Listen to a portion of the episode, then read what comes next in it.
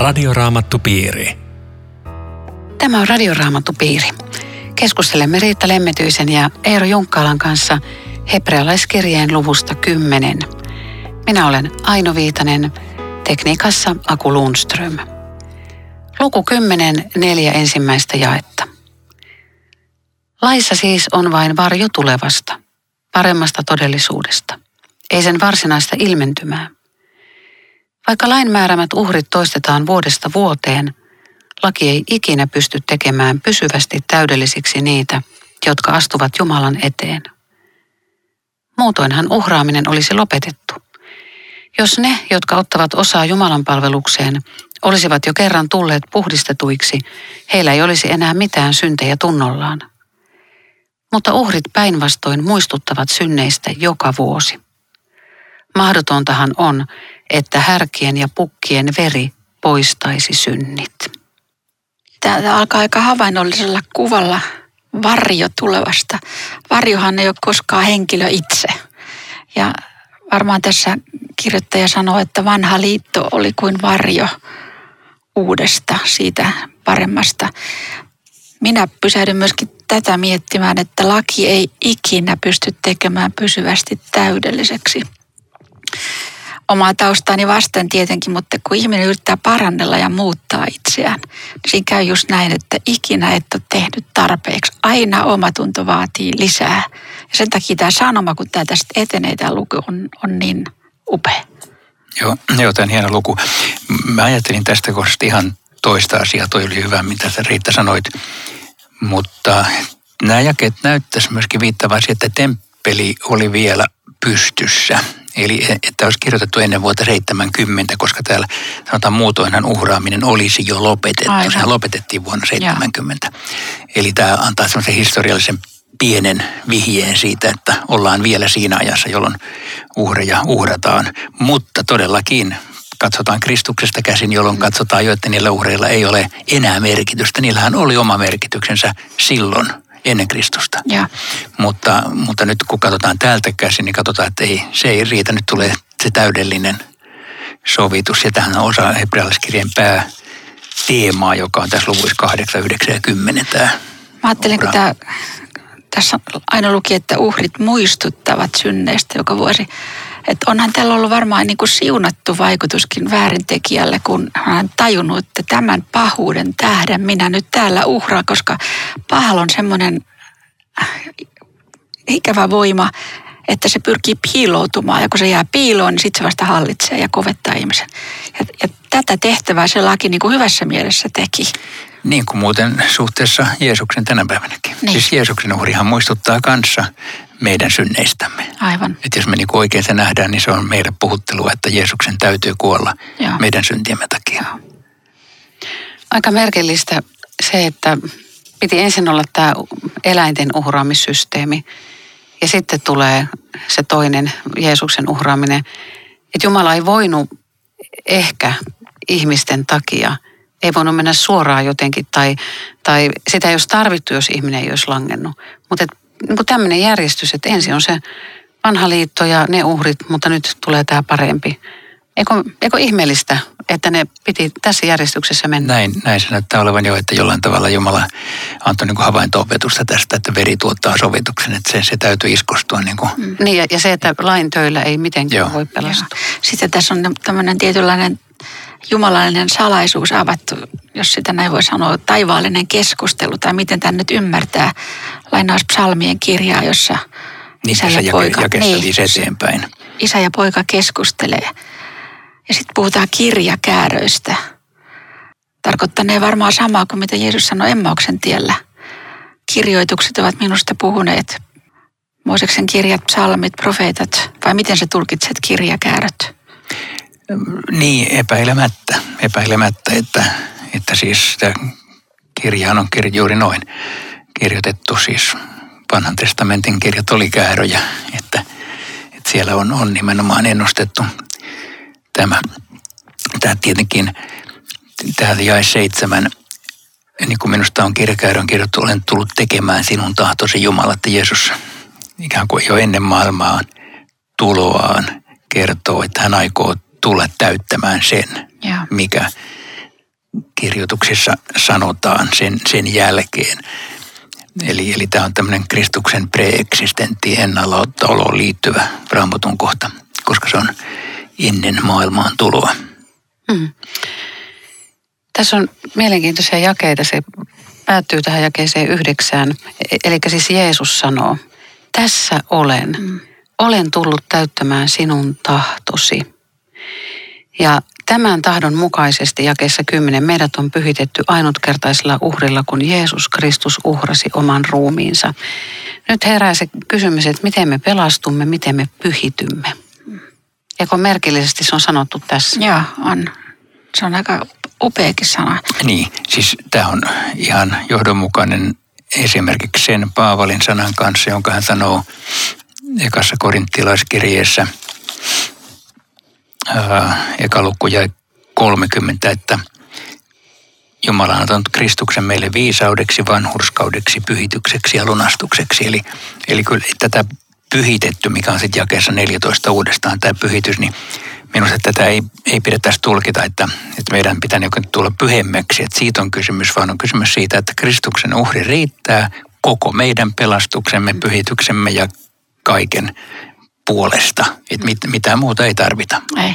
Ja sitten kun sä kysyit pelastusta ja pyhitystä, niin näinkin varmaan voisi sanoa, että pelastuminen ja vanhuskautuminen se on ainutkertaista, mutta pyhittyminen se jatkuu koko elämän. Joo, mutta tässä ei puhuta siitä. Ei, tässä ei puhuta siitä. Joo, joo. Mut Niitä puhutaan kyllä muuten myöhemmin kirjassa vielä. Koska opilla pyhittämisestä, pyhityksestä voi kiristää ihmisen myöskin äärimmille ja siksi on hyvä muistaa, että se on Jumalan työtä sekin. Toi 14 on pakko lukea.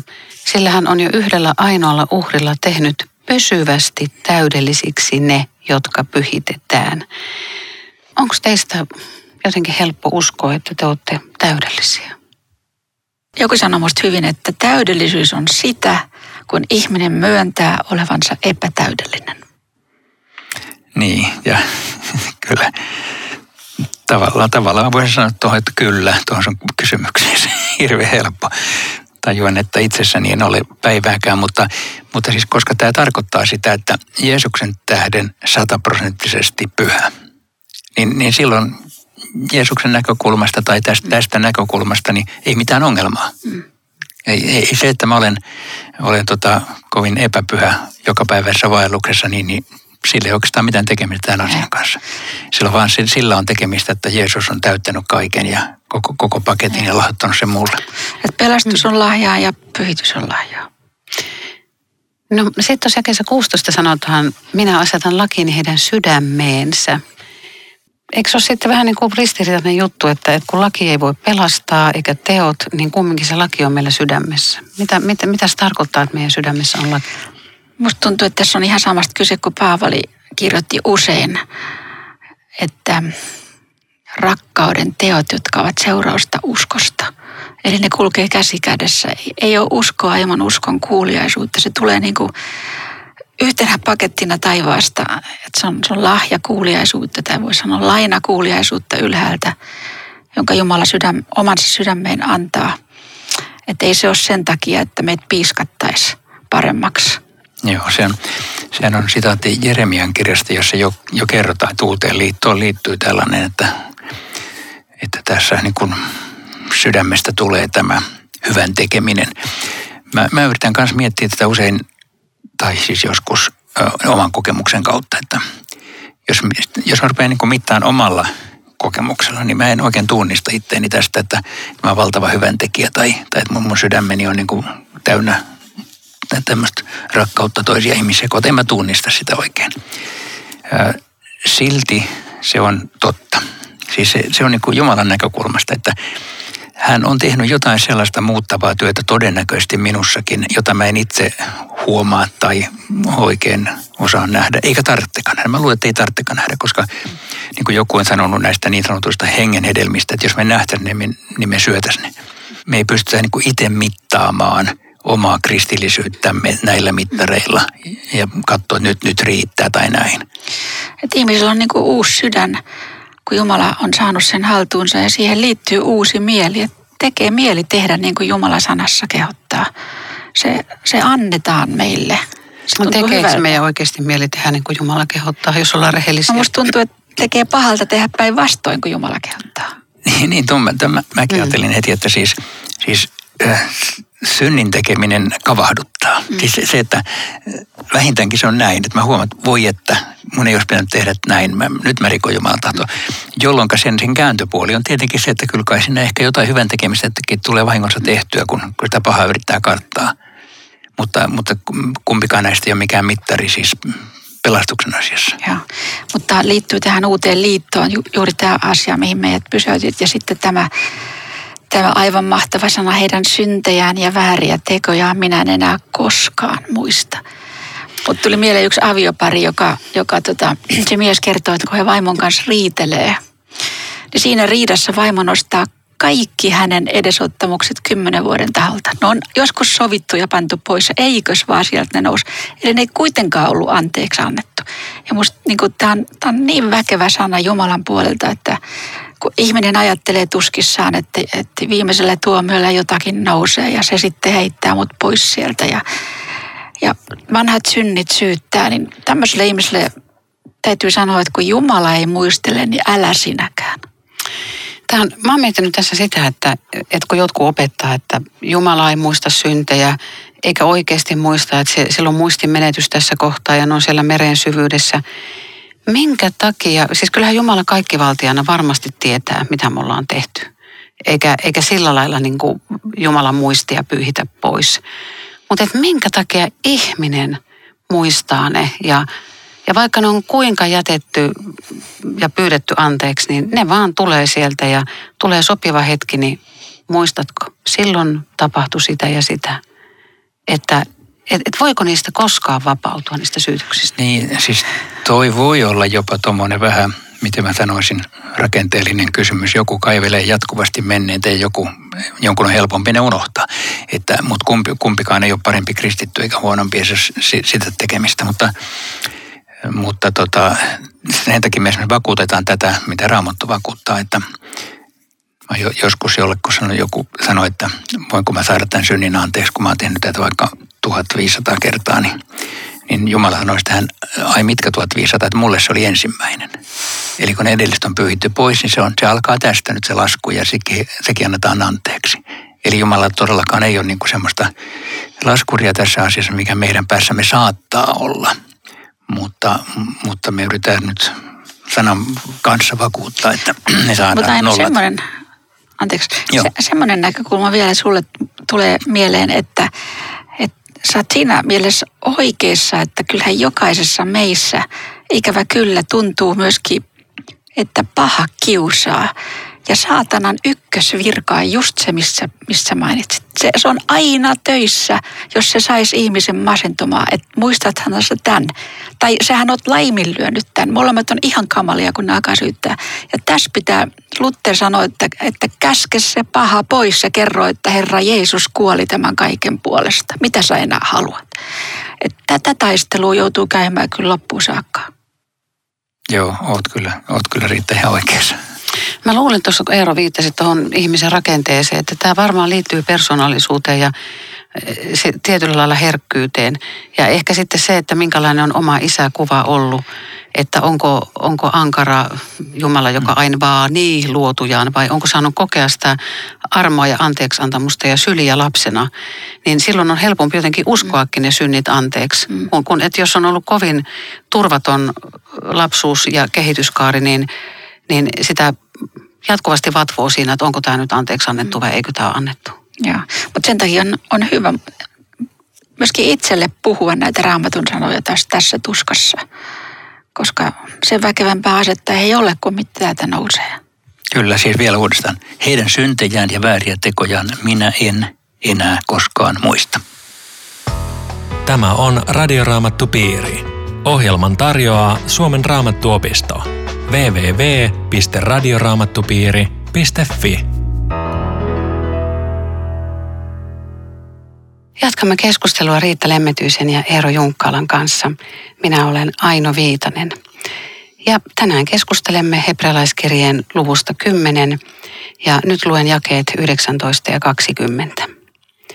Veljet, Meillä on siis täysi oikeus astua sisälle kaikkein pyhimpään, koska Jeesus on uhrannut verensä ja näin avannut meille uuden elämään vievän tien, joka kulkee väliverhon hänen ruumiinsa kautta.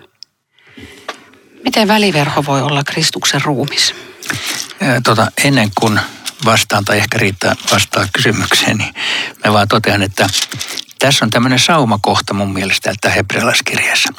Tämän hebrealaiskirjan ydin jutut on luvuissa 8, 9 ja 10 alkupuoli. Kahdeksan alussa on tulemme nyt asian ytimeen ja nyt tämä asian ydin on tämä, tämä Kristuksen uhri vanhan testamentin valossa kerrottuna. Ja sitten tämä jakeesta 19 alkaa ikään kuin uudenlainen jakso. Veljet, meillä on siis täysi oikeus. Sitten tulee kehotuksia. Koko tämä kirjan loppuosa on kehotuksia niin kuin kristityn vaellukseen. Tähän asti on kerrottu, mikä on Kristuksen uhri, täytetty työ, siinä levätään, siinä mennään. Ja nyt tulee kehotuksia, niin kuin Paavalin kirjassakin yleensä lopussa on näitä kehotuksia. Okei, okay, mutta hei, sä kysyit Tämä, väliverho. Miten väliverho niin. voi olla Kristuksen ruumis? Kerro sä sen, niin mä otan toisen ajatuksen. Hei, en mä olisi sitä ajatellutkaan. Mutta väliverho, Kristuksen ruumis. No, tämä kuvahan on ainakin se pyhän ja kaikkein pyhimmän välinen verho. Se, että, että Kristus niin kuin repäsi sen auki Ennen vain ylipappi sai mennä, nyt kaikki saa mennä ja Kristuksen kuolema. Mihin kaikki saa mennä? Kaikkein pyhimpään, joka on siis Jumalan läsnäolo. Eli jokaisella on päässyt Jumalan tykö. Juuri näin ja, ja siis kun Jeesus Kolkatalla kuoli, niin väliverho repes. Eli tämä varmaan siihen liittyy tämä kuva, että se Jeesuksen kuolema repäs sen. Joo. jonka jälkeen kaikki pääsee sinne ja synnit annetaan anteeksi ilman mitään ylipappien muita operaatioita. Täysi oikeus. Tämä on siis äärettömän tota, kohtikäyvää. Ei kysytä, että mihin syntiin olet langennut ja miten sä oot pärjännyt, vaan sulla on täysi oikeus astua sisälle kaikkein pyhimpään. Tota, mulla tuli tätä raamatun kohtaa lukiessa semmoinen dokumentti mieleen. Saksan televisio oli tehnyt buddhalaisesta munkkiluostarista. Ne munkit kertoo heidän arkea, että he aamusta iltaan meditoi. Sitten ne yrittää kuolettaa oman minän ja sitten ne harjoittaa aika rajua askeesia. Toimittaja kysyy, että ai miksi? Jotta me pääsisimme sisälle jumaluuden salaisuuksiin. Ja mä ajattelen, että voi veljet siellä, turha, turha on toivo, ette pääse. Siis tätä taustaa vastaan, mitä kaikki uskonnot tekee. Jokainen yrittää murtaa sen, että mä pääsisin syvemmälle. Ja aina tulee verho vastaan, et pääse. Mutta meillä on täysi oikeus. Tämä on, tämä on kristillisen uskon tämä on ainutlaatuista sanomaa, mikä tässä nyt on. Joo, se on totta, että toi kuva toimii hirveän hyvin uskontojen ja kristinuskon välillä erona. Joo. Että ne yrittää ja yrittää ja tavoittelee. Ja nyt meille kerrotaan, että se on se on jo tehty. Mm. Ja, ja kyllähän ne varmaan johonkin henkimaailmaan siinä meditaatiossa voi mennäkin. Että, että on ilmestyksiä ja henkioppaita ja enkeleitä ja nähdään vaikka mitä, mutta sitten ollaan jo varmaan siellä vihollisen leirissä. Mutta kun ajattelee, meillähän tulee vielä semmoinen luku, jossa kerrotaan, miten Jumala on pyhä, miten hän Siinailla ilmestyy. Ja tämän Jumalan luokse saa astua, joka on myöskin pyhyytensä meille ilmoittanut, niin onhan tämä äärettömän vakavaa. Tästä tulee mieleen se, että, että, että miten me saadaan lähestyä. Että monesti, en, en halua mollata katolilaisia e, eikä muuta, mutta, mutta siis tämä, että jotkut heistä sanoo, että kun on niin pelottavaa lähestyä Jumalaa tai Jeesusta, että on, on jotenkin paljon helpompi rukoilla Mariaa. Että, että se ei ole niin pelottava asia. Mutta että tässä tässä juuri se, mutta se oli kauhea tilanne, koska sinne ei saanut kuolemanrangaistuksen uhalla mennä, mm. kun se ylipappia vaan kerran vuodessa. Mm. Ja Joo. nyt jokainen saa mennä suoraan ja, ja Jeesuksen tykö. Äh, tähän Jumalan pelottavuuteen, niin on sanottu näinkin, että ainoa uskonto, jossa Jumalaa kutsutaan isäksi, on kristinusko. Että samalla kun hän on se suuri kaikkivaltias, hän on myös rakastava isä, että suhde tulee tässä. Mutta ilman Jeesusta tämä ei ole Nimenomaan. Hän on, hän on yhdyshenkilö tai tai sanoisiko, että hän on meidän sovinnon ministeri taivaassa. Hän on avain kaikkeen. Mutta sitten kehotetaan todella kauniisti tulemaan, astukaamme sen tähden Jumalan eteen. Jokainen saa tulla, myös jokainen kuulija saa tulla. Ja mm. puhutaan tunnustuksesta ja toivosta. Tämä on ehkä tarkoittanut... Mitä tunnustusta tässä on tarkoitettu? Mä mietin, olisiko se liittynyt jotenkin, tai yksi vaihtoehto on, että on kyse kaste oppilaista ja heidän uskon tunnustuksesta. Silloin ainakin liittyy Varmaan, varmaan juuri siitä, koska nämä tunnustuksethan on alun perin nimenomaan kastetunnustuksia ja kaikkein lyhin tunnustus on Jeesus Kristus on Herra. Hmm. Ja sitten sitä on laajennettu niin, että korintilaiskirjeessä esimerkiksi ekan korintilaiskirjeen 15. luvun alussa on, on semmoinen oikeastaan niin kuin meidän uskon tunnustuksemme, tämän apostolisen tunnustuksen juuret jo. Kristus kuoli meidän syntimme vuoksi, hänet haudattiin, hän nousi kuolleesta. Siis tämä, tämä oli sen tunnustuksen pääsisältö. Tuossa vielä mä että, että vihollinen käyttää sitä juuri hyväkseen, että ihminen pelkää Jumalaa ja Jeesusta. Että et, et sä voi. Että et se on niin pyhä ja pelottava, että sä et millään voi mennä sinne. Että sulle käy huonosti. Mm. Että sehän on juuri se vihollisen juoni. Niin on, silloin on paha töissä. Ja siksi me tarvitaan näitä raamatun kohtia oman uskomme vahvistukseksi. Ja. Lukea itsellemme ääneen näitä. Tuo jää 24 on kaunis. Pitäkäämme huolta toinen toisestamme ja kannustakaamme toisiamme rakkauteen ja hyviin tekoihin.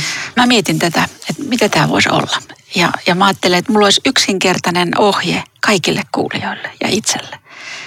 Miten me voitaisiin pitää huolta? Me voitaisiin aloittaa siitä, että me seurakunnassa, kirkon tilaisuuksissa paremmin opeteltaisiin tuntemaan toisemme. Kuka sä olet? Mistä sä tulet? Hauska tavata. Siellä saa kävellä vähän niin kuin muumio, mennä ja tulla ja kuka Mutta ei Riitta, välitä. jos joku haluaa siellä, että mä en halua noita kättelyitä ja kun pitää toivottaa Kristuksen rauhaa. Ja mä haluan istua nyt täällä anonyyminä penkissä ja olla ihan rauhassa.